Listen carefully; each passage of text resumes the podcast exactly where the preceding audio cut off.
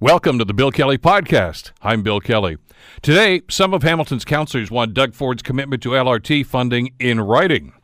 Rent control is going to be changing in Ontario. Will it provide a solution for the housing crisis? Also, the Ontario PC Party voted on a resolution to debate whether or not the party will recognize gender identity. The Bill Kelly Podcast starts now. Today on The Bill Kelly Show on 900 CHML. We're just a few days away from the swearing in ceremony of the uh, new city council, the ones that were elected back in October. And uh, obviously, there are a number of challenges that they're facing, none the least of which, of course, is what to do with the LRT file. And I know that some people are getting a little tired of hearing this, but there's some new folks on council, and there's still some consternation about the provincial commitment to the project. And uh, I, I, think there's some legitimacy to some of those concerns. Uh, Brad Clark is the councillor elect for uh, Stoney Creek Mountain. He joins us on the Bill Kelly Show to talk about this. Brad, thanks so much for the time. Good to have you with us again. Thank you very much, Bill. Let's talk a little bit about this. Now, a few years ago, when you were running for mayor, you wanted to uh, focus on BRT. Uh, give me your thoughts now as you head towards what's going to be, I think, a very important decision for City Council. Are you forward, against it? Uh, what are you looking for here? I still believe that BRT would be the prudent way to proceed, uh, build up our ridership um, to the point where we actually can ensure that LRT is a success. So, with that in mind, uh, comes the question of money. Uh, now we know that uh, that Donna Skelly, the MPP for this area, the, the, the government MPP for this area, has told us on a number of occasions that look at the money's there no matter what. Even if you don't want LRT, the billion dollars is still on the table for Hamilton. Uh, do you take that at face value? Yes, I, I, I do. I, I respect Premier Ford and his commitment uh, to the $1 billion. Uh, but from my experience in politics and at the ministry level, uh, you tend to find that there's always um, rules and guidelines, if you will, uh, for a municipality to spend provincial or federal money. So it, it would be helpful if we had that uh, before we made any decisions on, on the future of LRT. Back to the idea of commitment, uh, and I know there are a lot of people that would love to be able to take the premier at face value. I know Mayor Eisenberger is on the record as suggesting that, and anybody I think who's in favor of the project would like to think so. But uh, given, well, even as late as last week, the the fact that you know during the election campaign and just after he was elected uh, to the premier's office, uh, Doug Ford said that he was going to still support the Francophone University and the funding for that uh, office, and he canceled those last week. So, I mean, how much of, of what he's saying can he take to the bank right now? Because everything seems to be on the table. Well, I, I think um, most of the councillors around the table would appreciate having something in writing uh, that really clearly identifies uh, what options and alternatives are available to the city. Uh, are there restrictions? Uh, what are the uh, the guidelines? What's the approval process? How would the money flow? Those are, are, are, questions that we should have uh, in writing, answers to those questions in writing, prior to making any determination to either affirm LRT or defeat LRT. We really need to know what exactly um, we're going to get. And, and Council Ferguson raised a very valid point uh, about the 105 million. Is the city of Hamilton going to have to reimburse that amount of money. So there's lots of legitimate questions that I think uh, a government, a reasonable and responsible government, would want to have answers to before they make it make a decision. Well, the analogy that I drew from this uh, to get commitments from government it goes back.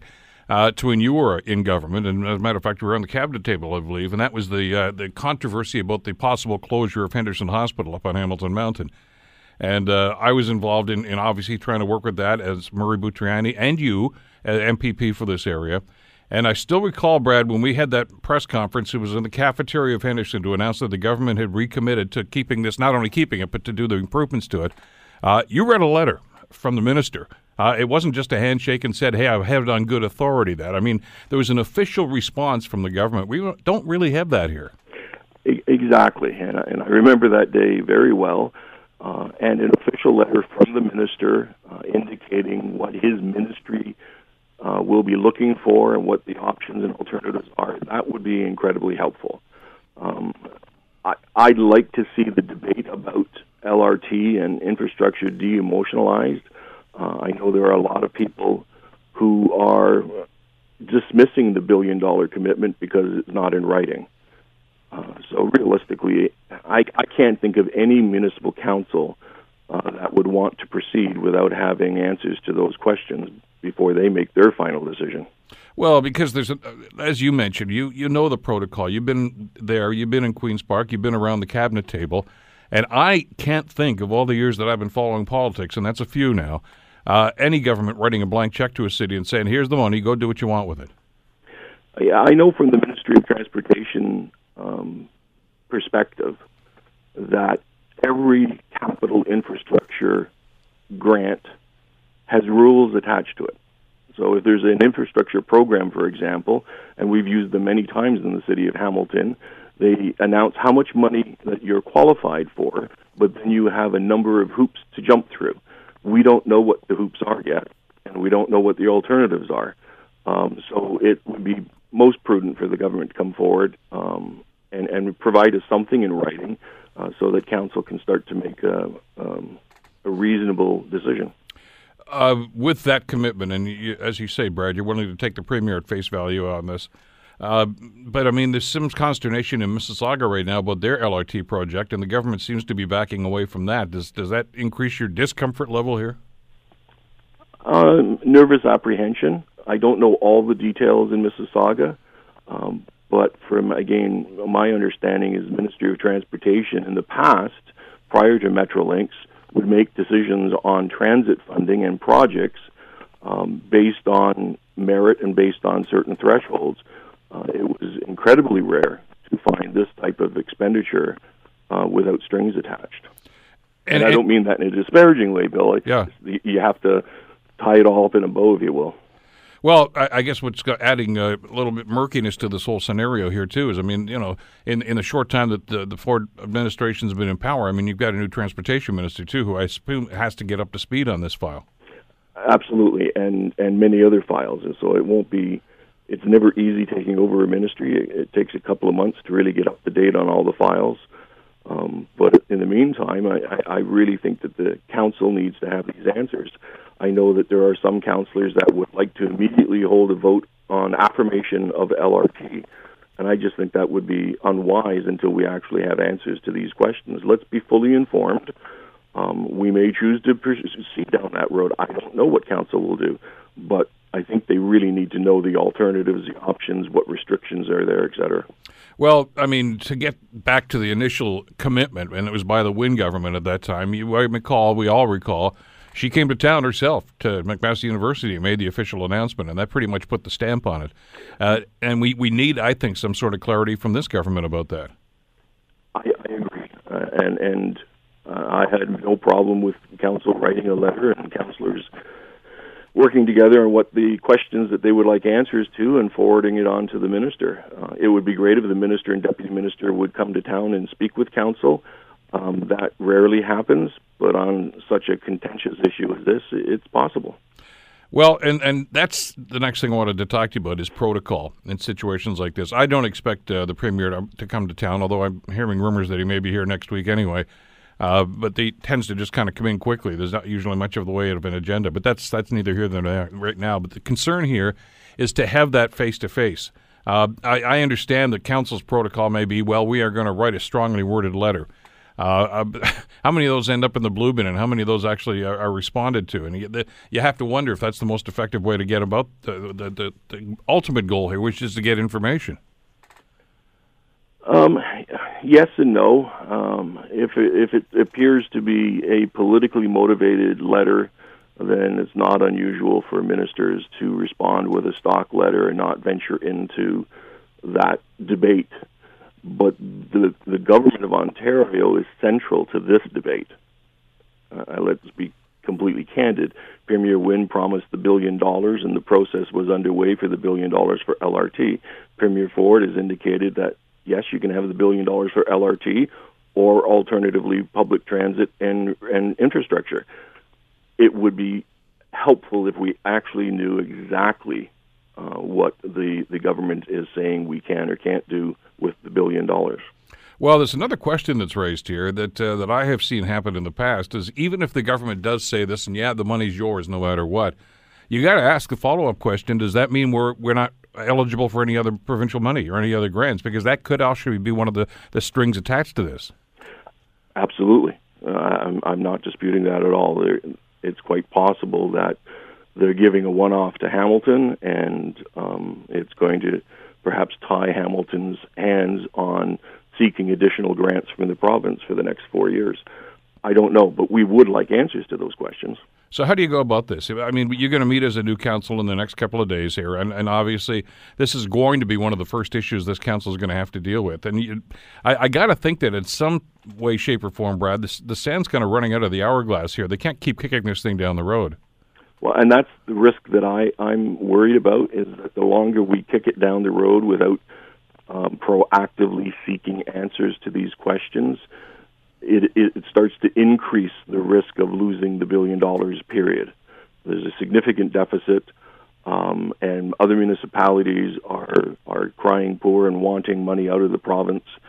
Um, so if it begins to look like we can't make a decision, then that might actually help the premier make a decision. And I don't want to do that. Uh, I know everyone around the table is very reasonable, very responsible, very pragmatic people.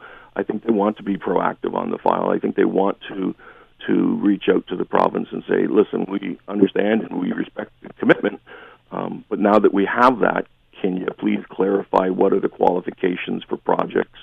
Um, what's the alt- alternates? What what restrictions are there? Well, that's the risk you take, isn't it, as a council? I mean, if you meet and decide, okay, we're going to write a letter, then we're going to sit here and wait for the response from whichever minister, and if you write to the premier, you know as well as I do, more often than not, they'll probably just refer to the transportation ministry. Uh, and you're going to have to get a response from that. But that that could also be perceived as obfuscating the, the council's responsibility to move on this. Uh, it, it, could be seen as that. Um, I don't I don't dispute it. The difference here, though, is I think that the local member Donna Skelly and the premier they're well aware of of the issue in Hamilton, um, and I, I'm confident that they want to help us resolve that issue and come to a decision. So if they can provide us the information, then we can move on and make a decision once and for all. You've had some conversations. I mean, you're not an official council yet. Uh, the new members have not been sworn in yet, but I know there've been some some informal meetings. Uh, I got to assume this topic has come up from time to time. What's what's your sense? And I know you can't speak for others, but do you get a sense that this council wants to move forward on this project, or are they still kind of in a wait and see attitude? I get the sense that the majority is at a wait and see um, position. Uh, they really they're intrigued by it. For example, Council Ferguson, he, he's he's giving conditional support to LRT, but if he could get answers to these questions, then that might change his position. So it, it would be prudent and behoove the province to to understand that and respond very quickly to any letter that is drafted by council. To that end, Brad, uh, here, give me a little inside information on this. Uh, how is Hamilton stacked up on the priority list for this for this administration? I mean, obviously we do have a local member, Donna Skelly here. Uh, a lot of opposition members, though, at the same time, and, and we know that there's politics in some of these decisions. Are, are we a priority for this government? Is this project a priority for this government? It seemed to be for the last administration, but I, I don't know that we have any clarity as to where we rank as far as this this government, the Ford administration, is concerned. I sincerely believe that both uh, Donna Skelly and the Premier and the Minister of Transportation um, see this as a, as a priority for them. Um, they all seem to support improving and enhancing transit, um, and they understand what's been going on in Hamilton very clearly. So I, I would expect that the priority were at the top of the one of the top of the list projects that they need final determination on. Um, and we're going to have to work with them to come to that final decision. You said a face to face would be probably the best possible scenario here to try to have a frank discussion about this. Uh, given the fact that it's highly unlikely the premier is going to want to address city council on this matter, or maybe even meet with the mayor, uh, why don't we toddle off down the highway and see if we can get a meeting down there? Uh, that's a possibility, um, but I'm mindful of council protocols. So um, I'm, I'm not one to write a letter to the minister or the premier because it's not any specific councillor's role to do that, uh, nor is it the role for the mayor. Um, if council wants to seek these answers, then they have to pass a resolution stating what those questions are going to be, forward them down, and then I would suspect have a, a small committee of council uh, go down and, and, and get some answers. I it would be great if the minister and deputy minister appeared before council. I can't see that happening. I can see them coming into town and talking to a number of the councillors around the table and and making the position clear. But I just can't see them standing in front of a council and and risk being drilled on any number of questions. How soon do you have to get this information? Well, given that expropriation has stopped along the route, um, every day that goes by is is you know ultimately raising costs on LRT. So uh, I, I I really believe the community wants your opening statement um, that the community is probably tired of this. I think that's starting to be true. Uh, there's a fatigue about it. They just want an answer and a decision. And I think this council is in the same position. They want answers to these questions so that they can look at their constituents and say, I made a bona fide, reasonable, pragmatic decision, one way or the other. So, in your mind, the ball's in the province's court right now to be clear on this, and then the council can, council can act accordingly. Um, yes, but I think that council will have to proactively encourage them to provide us something in writing. It's going to be an interesting discussion, to be sure. Brad, thanks as always. I appreciate the input today. No problem, Bill. Have a great day. You too. Brad Clark, Councillor Elect, of course, for Stoney Creek.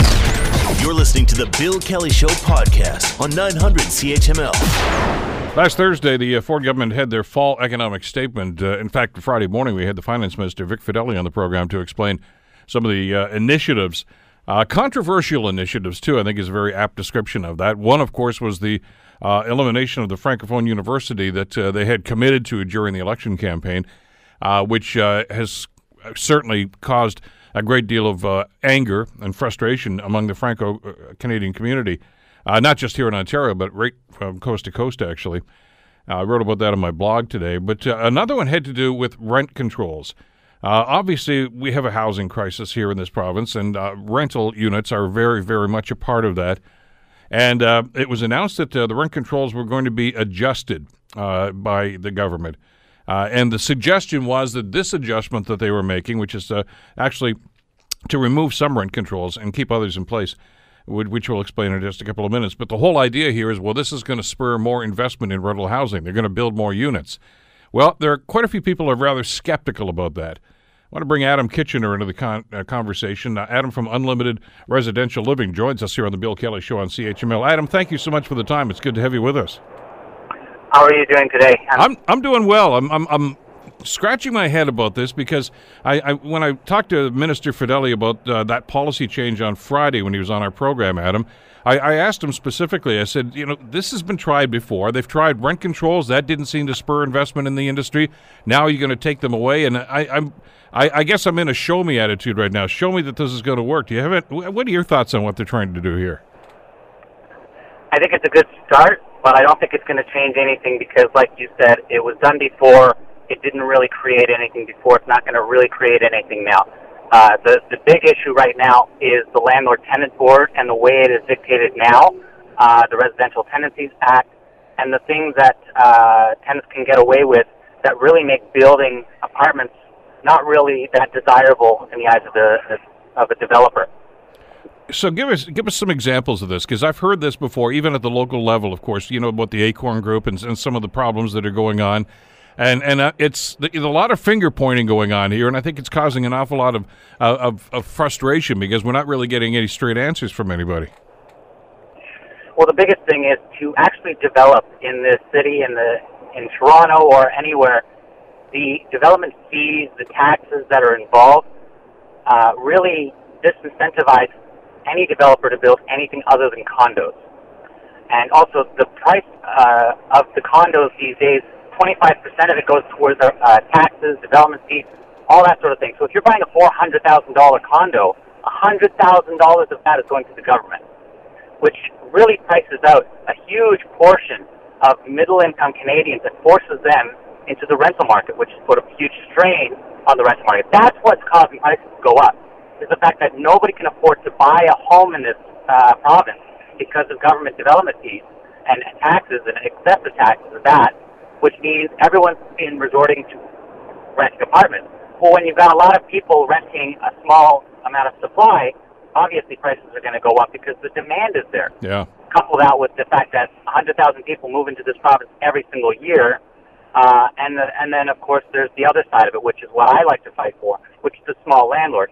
Us small landlords, we face uh, high delinquency, which is tenants not paying on the first, which means I'm forced to carry that tenant uh, the financial burden of a non-paying tenant for months on end until we can get them on a payment plan, stand before a board, and get a court order for them to actually pay their rent, which seems like common sense.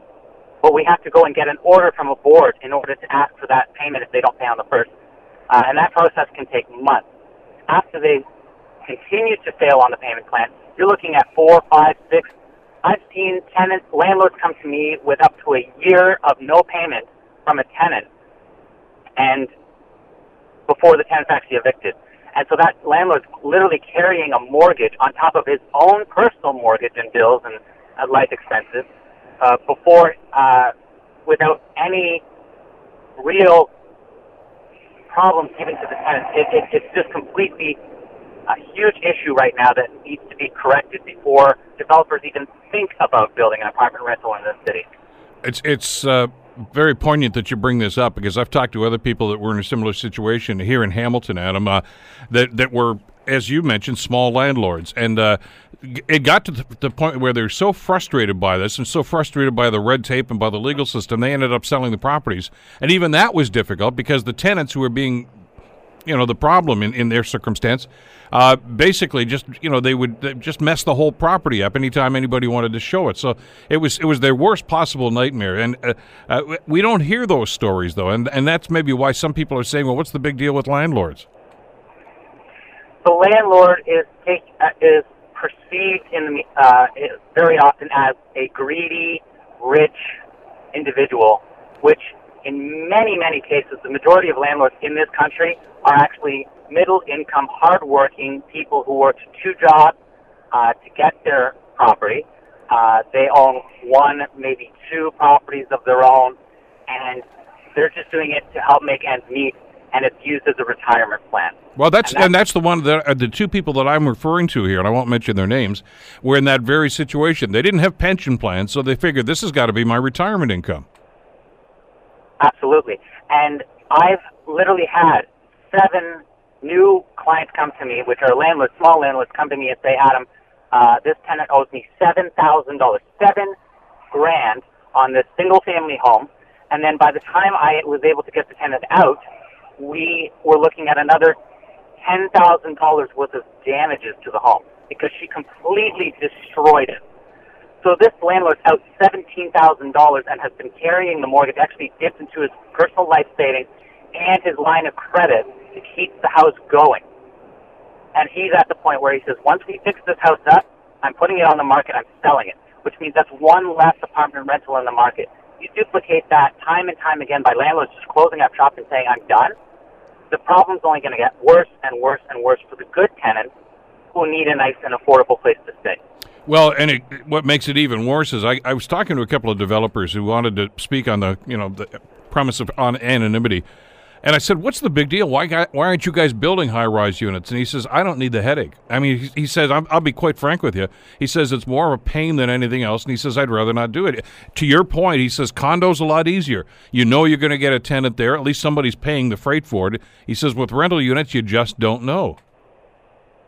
Absolutely, you can it's getting to the point where developers, it's not worth the risk of holding a te- holding a property for 25 years and and slowly paying it off through through the rental process, as opposed to a development where you can just sell the condos, wash your hands, and be done with it.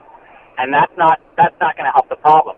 So rent control is a nice addition.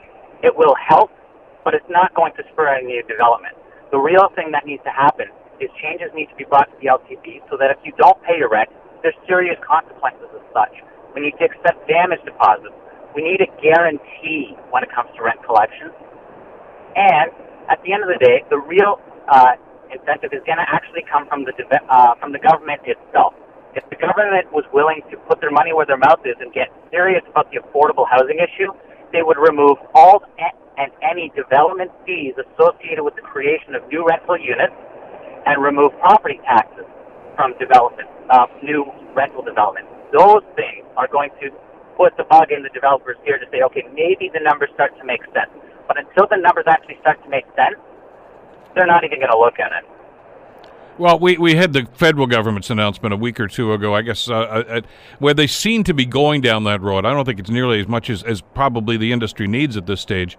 But but you're absolutely right. The only way this is going to happen is if governments get involved in this and, and, and give these guys this these incentives. And, uh, you know, we, we've had for the last 25 years both the federal and provincial governments actually turning their back on affordable housing, simply say we don't want to get involved in that.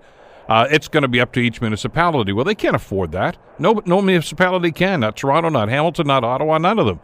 So it's about time that these guys came back to the table. But the problem is, they're not asking landlords how to solve the issue. They're listening to voters. They're listening to tenants, and they don't know what best because they keep saying rent control, rent control, rent control. That's what Wynne did back in 2017, and it completely destroyed the rental market the prices of housing have skyrocketed, or rental houses have skyrocketed because of that. And the only way, and I've been saying this for months and months and months, the only way is to increase the supply. And how are you going to increase the supply? You've got to go to the developers, the people who actually create the supply, and ask them, how are you? How do we make this attractive to you? And it's through those items that I just mentioned. We can't go to the tenants and say, how do we make building attractive? Because they're not supplying the actual units. They are the end users. They're the beneficiaries. So if you if and if they do those things, if we oversupply the market, all of the other issues that tenants have with slumlords, rent evictions, own use evictions, um, bad uh, landlord practices are all going to go away. Because if we have an oversupply of the market, if the vacancy rate was actually at a healthy rate, it would go into a competitive bid for apartments where landlords would be competing to get tenants and not the other way around. Why is why isn't any government tackling this then? Why do they always come at this from the wrong end? Because the government's looking for the easy solution, not the right solution. They want the quick and easy solution. It's things like when they do minimum wage, fifteen dollars for everybody. That doesn't do anything. It just drives the cost of everything up. The real solutions actually take time, they take effort, but they don't necessarily win the vote. And that's exactly why it's not happening. All right, if if you had their ear, and and later on today, Adam, they they call us. All right, ball, yeah, balls in your court. You tell us what you do. What would be job one as far as you're concerned? If I if, if when it comes to affordable housing, if you want to create affordable housing, you need to do one. You need to incentivize the developers to build the rentals, and that's either through uh, tax breaks for creating three and four bedroom units, which is going to help families you're going to create, uh, you're going to offer free property taxes for 25 years if you build an apartment building here in Ontario.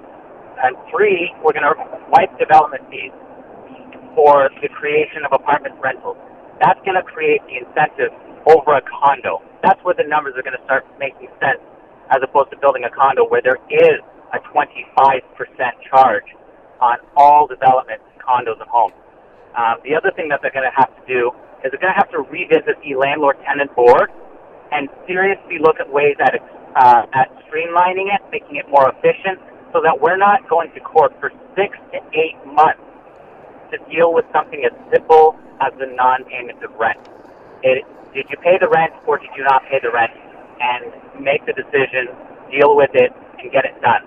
If I don't pay my mortgage, the bank takes my house away. If I don't pay my credit card at the end of the month, the bank starts charging me interest. The credit card starts charging me interest. Landlords do not have the same recourse that every other business has when it comes to claiming their income.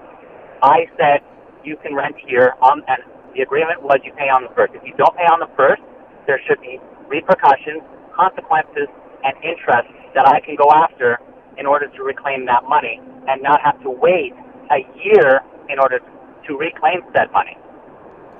What, about at the municipal level? I know we've had some controversy over the last couple of years here in the Hamilton area uh, about conversions, uh, about residences and into into multi-residential uh, units. A lot of pushback from certain neighborhoods saying we don't want that going on here, but it seems to be a more popular rental form than high-rise. At, at this point, we need to be looking at every possible solution when it comes to housing people. we have so many restrictions and bylaws and, and things that it comes just down to renting uh, and creating an apartment. They make it so incredibly difficult to create supply. At the end of the day, I think of it this way: Is it going to be good with health, fire, health, uh, fire safety? It, it, that's the only thing I think should be a requirement for a new apartment. If, if there was a fire, could the person safely get out of that unit? That should be it. If the answer is yes, they could safely get out of that unit, then we should be able to say, uh, speed through the process of making it an apartment. They've got size minimums, they've got height minimums, they've got residential area, uh, like NIMBYism, like, oh, I don't want that in my backyard. So there's, it doesn't matter at this point. We've got way too many people looking for housing. So if I've got a basement apartment and it's just one room with a bath bathroom, make it an apartment. Let's solve this issue. We've got parking regulations. You can't create an apartment unless you have a, a, a parking spot, or in some neighborhoods you can't have a parking spot. It's completely ridiculous. Let's streamline this whole process. Let's get some more units online. I don't care if they're 400 square feet or 1,000 square feet, parking or no parking. The, until the market gets to a real healthy vacancy rate, the issue is only going to get worse and worse and worse. And then, of course, the alternative solution isn't even that you can buy a home because home prices in this province are absolutely out of reach for middle income Canadians. We've got people with two incomes, $100,000 incomes, and they're coming and looking at apartments. That is completely ridiculous. So, how do you get that message to Queen's Park? How do you get them to, to shine the light on these problems that you've talked about, Adam? I have reached out to Queen's Park. I've uh, I've also been working with the Ontario Landlord Watch and several different other landlord organizations, and we're reaching out to them, basically saying, let's sit down, let's talk to the table, uh, let's talk at the table and discuss real solutions to affordable housing. I don't want rents that are too high that my tenants can't afford. I can only collect on rents that tenants actually pay. So it's not in my best interest to have sky high rents that tenants can't afford it's in my best interest to have a thousand units at lower prices than 500 at super high prices. Landlords have the solution. You just need to be willing to talk to us. So we've reached out to the to the Ministry of Housing. We've reached out to our MPPs, and I've even called out uh, Doug Ford, and, and I'm waiting for him to return my call. We'll see if he does. But I'd love to actually have a conversation and tell him my alternative solutions to creating more affordable housing. So you need to be at the table. I would love to be at the table. Uh, before policies are decided, that, that did, did, you get the sense that the, the policies they announced during their, their fall uh, economic outlook here was really written on the back of a napkin? I mean, it just it didn't seem to be a whole lot of thought going into this. What they're doing is they're doing big headlines, they're making big news, they're making big promises, and that's what it is. It, it's the look what we're gonna do. Don't look too much into the details, but this is kind of what we want to kind of do, without a lot of uh, forethought being put into it. Um, I hope that it's not written on the back of a napkin. I hope that they come through with the with the end result. But I think uh, a lot of it is, is smoke and mirrors for now. But we'll see. We'll see. Adam, stay in touch with us. I appreciate the time today. Thank you so much. Adam Kitchener is uh, with a group called Unlimited Residential Living. Uh, and I, I, get that, that there's two sides to this because we've heard an awful lot from tenants organizations, and they've got some legitimate concerns and some legitimate beefs.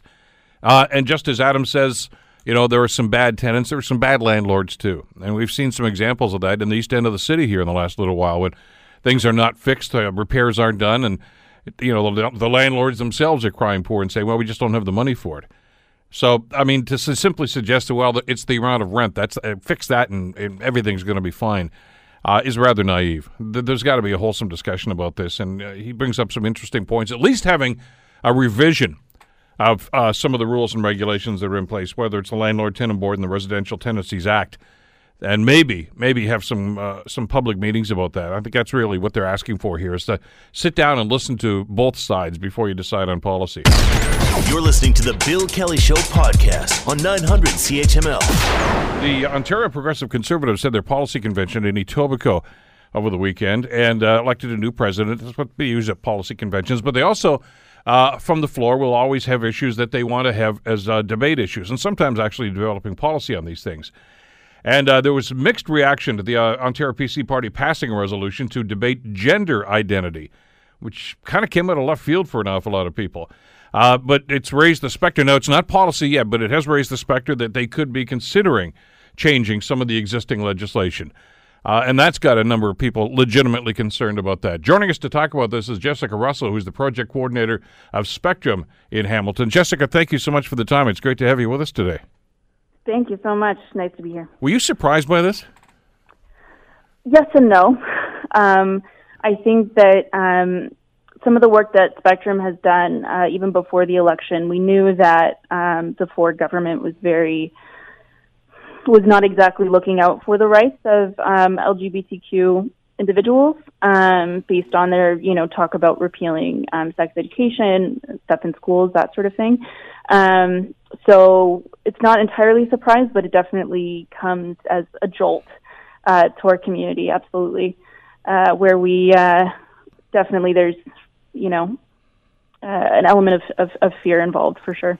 Well, as you mentioned, since they deconstructed the sex ed program, I suppose anything's possible here. And and this came so very close, we were told, to actually being adopted. Well, not adopted as policy, but at least put on the floor to be voted on as policy. Now, it's not going to happen yet. It's, mm-hmm. They say now it's simply going to be a discussion item, a, a debate issue uh, in the next convention, which I guess is going to be a year from now. But the fact that it's even on the table has got to be rather disconcerting.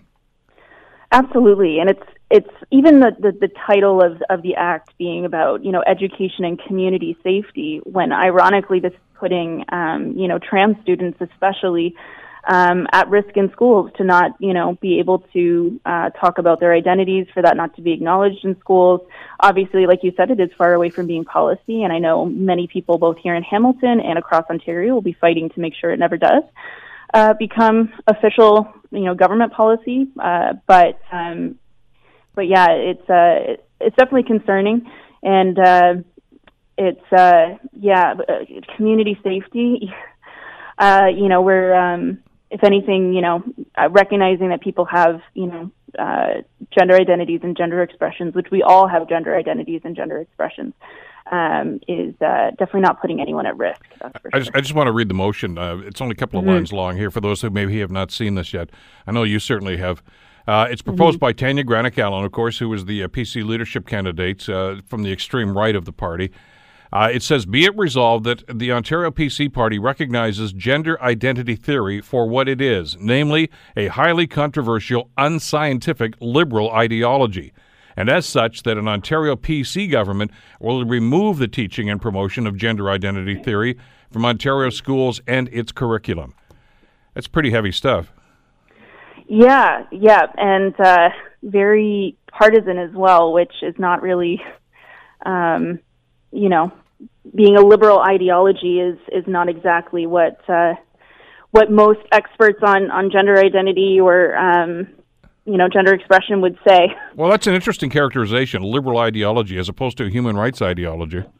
Yeah, absolutely, and it and it also this doesn't consider the fact that uh, you know human rights organizations, uh, you know most pediatric associations, most doctors associations, um, educational associations like the Elementary Teachers Federation of Ontario, they all agree that gender identity uh, is is key to supporting uh, you know their students and and uh, key generally in their uh, uh, education. So I feel that um, really targeting that is uh, is is very sad and uh, definitely makes it clear who and who is not welcome in uh, the current Ontario provincial government. Well, and therein lies the problem. You must feel sometimes like it's one step forward and two steps back. Absolutely, and and and we know to expect this at this point, right? You know, every time uh, any sort of uh, you know human rights or, or equity seeking group gets any sort of progress, there's often a backlash, right? You can see that across many different uh, you know successes. Similar things happened once same sex marriage was legalized. Similar things, um, you know, happen as well. You know, uh, with with uh, human rights uh, legislation being uh, passed in both the Ontario Human Rights Code and Bill C-16 um, with uh, protection for gender identity and gender expression.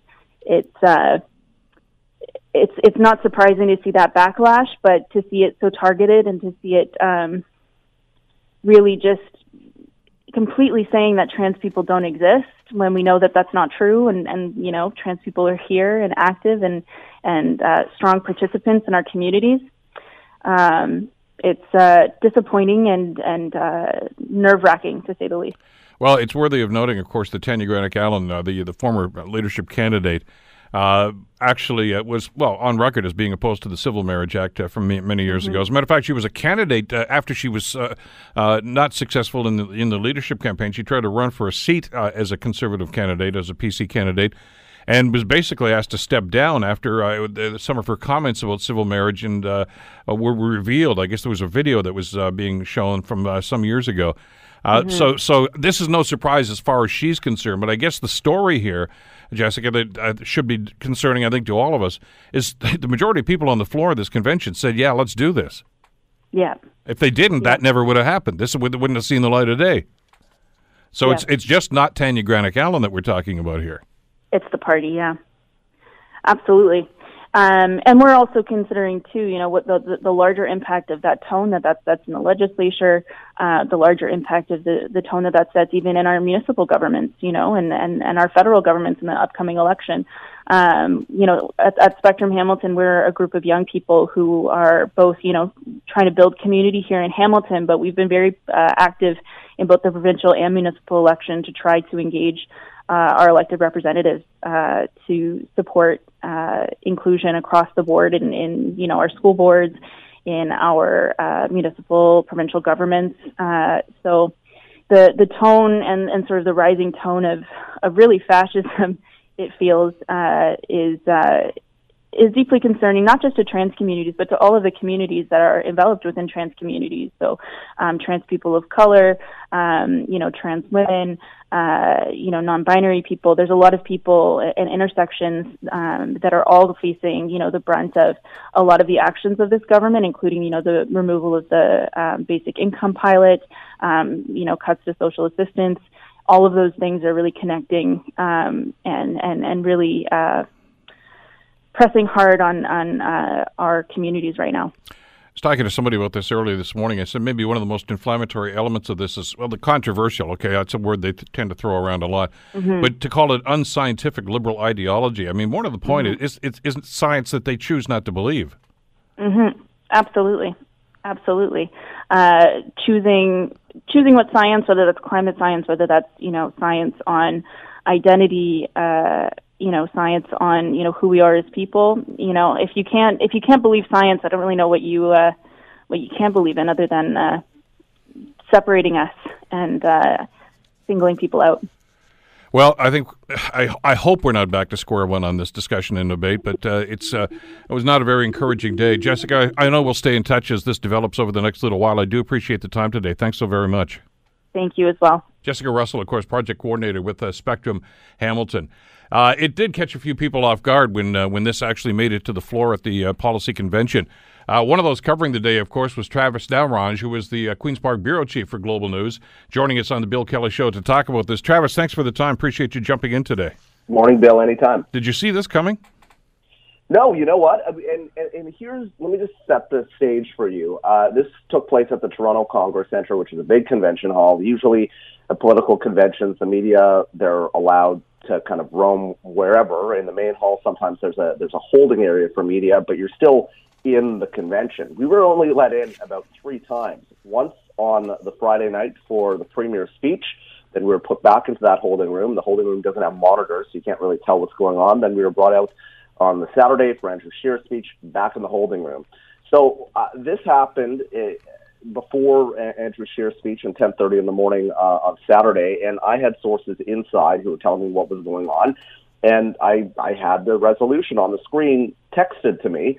Um, be it resolved that an Ontario PC party recognizes gender identity theory for what it is, namely a highly controversial, unscientific, liberal ideology, and as such, that an Ontario government will remove the teaching and promotion of gender identity theory from Ontario schools and its curriculum. So I, w- I was pretty shocked to see that a, a motion like this was on the floor. Uh, and, so then, of course, we started getting reaction to it. And I, you know, I put the tweet out. That tweet that I put out initially, um, breaking the story, has over 400,000 views, and the outrage continues to grow online. There was a period of time yesterday too, Travis, where we uh, were under the impression, and, and again, it's kind of difficult because you weren't getting direct information from anybody, that this was actually a resolution that could have been passed as policy. Well, absolutely, and so you know th- that was that was kind of the what we had to figure out. And initially, you know, uh, we're in the back with communication staff, and I said, well, you know, what's the deal with this? Is passed as policy? They said, let us get you a statement. Um, they did not say no, it's not passed as policy. They released a statement um, that was very generic and saying that you know we our party is strong, united, and we encourage all members to bring forward their personal ideas. Then the communications staff, I saw them go off, you know, down the hall, likely into a meeting with a constitutional expert on the PC Constitution. They came back to me and they said, "Wait, wait, wait, wait, wait. This actually did not pass. It, it, it it's passed, but it's passed to the debate stage. We're going to debate it next year." And I said, "Okay, well, well, get me a statement saying that." It took them another two hours to get get me a statement. Then they put out a second statement where they say that the that this issue brought forward to the policy advisory committee and it was rejected, but it was brought forward on the floor again and they encourage open discussion and debate. So the two lines in that statement kind of run contrary to one another. They're saying that it was je- rejected initially, but it was brought forward and they encouraged open debate and discussion and it passed. And we're told that it passed with an overwhelming majority. That they didn't even need to go to. They have these buttons in their hands. If you know, if it's unclear from the raise of hands whether or not you know something has a full majority or not. They go to the buttons. They didn't even have to do that because there wasn't much, uh, there weren't many no votes in the room. Do you get the impression that, uh, like you say, it was turned down by the party executive that they didn't want to touch this thing uh, with a 10 foot pole? Uh, yet, obviously, Tanya Granic Allen and those that were supportive of this had been doing some lobbying, I guess, on the convention floor. Well, and that's it, right? I, you know, I've been talking to social conservatives in the PC party, and I've also been talking to some of the more mainstream folks.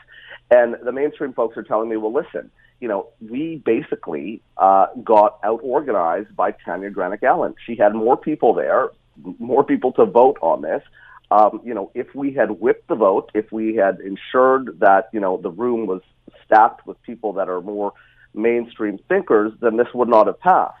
Uh, and, and so that is that that's raised a big issue, uh, and they've got to make sure that you know next year when this actually comes up again for debate, the the, the room is you know with people that, that will vote against this.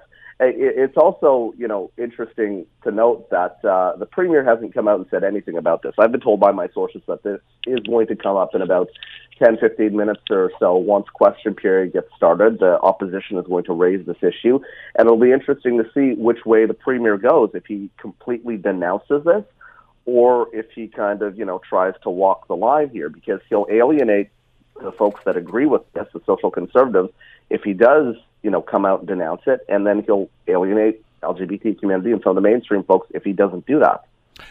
Now we know that this technically, from from what you were told yesterday, this isn't going to be debated until the next policy convention, which is a year from now. But in the meantime, the government has promised to remold the sex ed curriculum for the school. Uh, not, even though this is out there, it's hanging out there. Is this going to be a factor in, in how they actually craft that, that new policy? Well, and let's be clear as well, right? I mean, this is this is an indication of where the folks in the room at the time want the party yeah. to go. It's not. It is not government policy. It's not anywhere near to being government policy, but it does, you know, put the premier in a bit of an awkward position here. Uh, it will, you know, the, the, the former Premier Kathleen Wynne came out uh, very strongly against this. The NDP, they had someone there within about an hour or so to comment on this, Marit Stiles. Uh, so, uh, you know, once again, we'll see. But I mean, the, the, the policy convention is in a year, and so they uh, they really, you know, they don't. I would guess they don't want to be discussing this, uh, you know, and the reaction has been swift online, so they want to get back on message. The premier's got a big day today, right? The the, the Quebec premier is here for a visit, and he wants to be discussing that. And there's also issues when it comes to that as well. I mean, they cut the French language commissioner uh, the other day in the fall economic statement. So there's a yeah, and and, and, well. and cancel the uh, the francophone university. I'm sure that's exactly. that, that's going to come up in the conversation. One hundred percent, right? And so they don't want to be fighting two battles. Uh, they, you know, they, they, they, I would guess that they'd want to get this one out of the way. But you know, uh, once again, there, you know, the line that I was receiving yesterday, um, once everyone got their ducks in a row, was, well, wait, wait, wait, we, you know, this is not, this is, this is, this is just, you know, all kinds of motions are brought to the floor. uh, at all, you know, at different conventions and different parties have, you know, all kinds of crazy motions brought to the floor. Just because we debate them doesn't necessarily mean that we're going to ultimately agree with it. Yeah. In, in other words, in other words, nothing to see here. Move on. Well, yeah, but I mean, the, the, the very fact that this is even a discussion, this is even a debate, is concerning. You know, if there was a motion put up on the screen saying everyone's got to wear clown noses in question period, and it passed, well, you know, that's kind of you know similar to this. Why would we? Why would we even be discussing an issue like this in 2018? It's going to be a lively question period, I guess, at Queen's Park uh, in just a little while. We'll let you get to it. We'll be watching for your reports, of course, Global News in 530 to 6. Uh, thanks so much for this, Travis. All right, Bill. Take care. Take care. Travis Dhanraj, of course, Queen's Park Bureau Chief with Global News. And uh, we'll see how the Premier responds to this. The Bill Kelly Show, weekdays from 9 to noon on 900 CHML. The Bill Kelly Podcast is available on Apple Podcast, Google Podcast, or wherever you get your podcasts from.